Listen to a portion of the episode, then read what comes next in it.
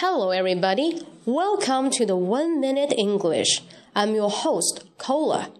Today, I will tell you some tips of learning English through American series. 啊，今天我想教大家如何通过美剧来学习外语，也不是教啦，就是分享一下。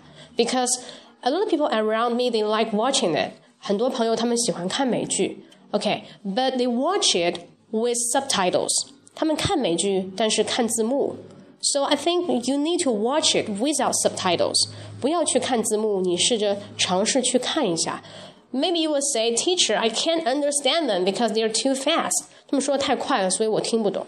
没有关系，just play it and rehearse it again and again, and finally you will see you can totally understand it. 啊，什么意思？就当你一遍一遍去重复那些你听不懂的话之后，突然有一遍你会发觉你听懂了。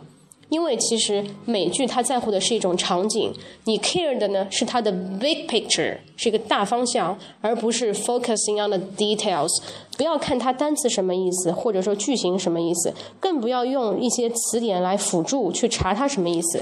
你只要靠你的一些 feelings 感觉去 catch the word，or to catch the scene 啊，把这些画面感给捕捉到了，你就懂了。所以看美剧千万不要看它的细节，而是去猜、去感受它的一个大的一个情节，于是你就能懂了。那渐渐的你会发觉你有语感了。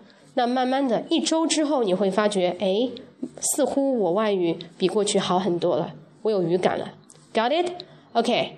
If you don't trust me, you can practice and try it for a week, every day, maybe seven days. You will see the result. Okay? Give me some feedback after doing that. Hope you like it. See you next time.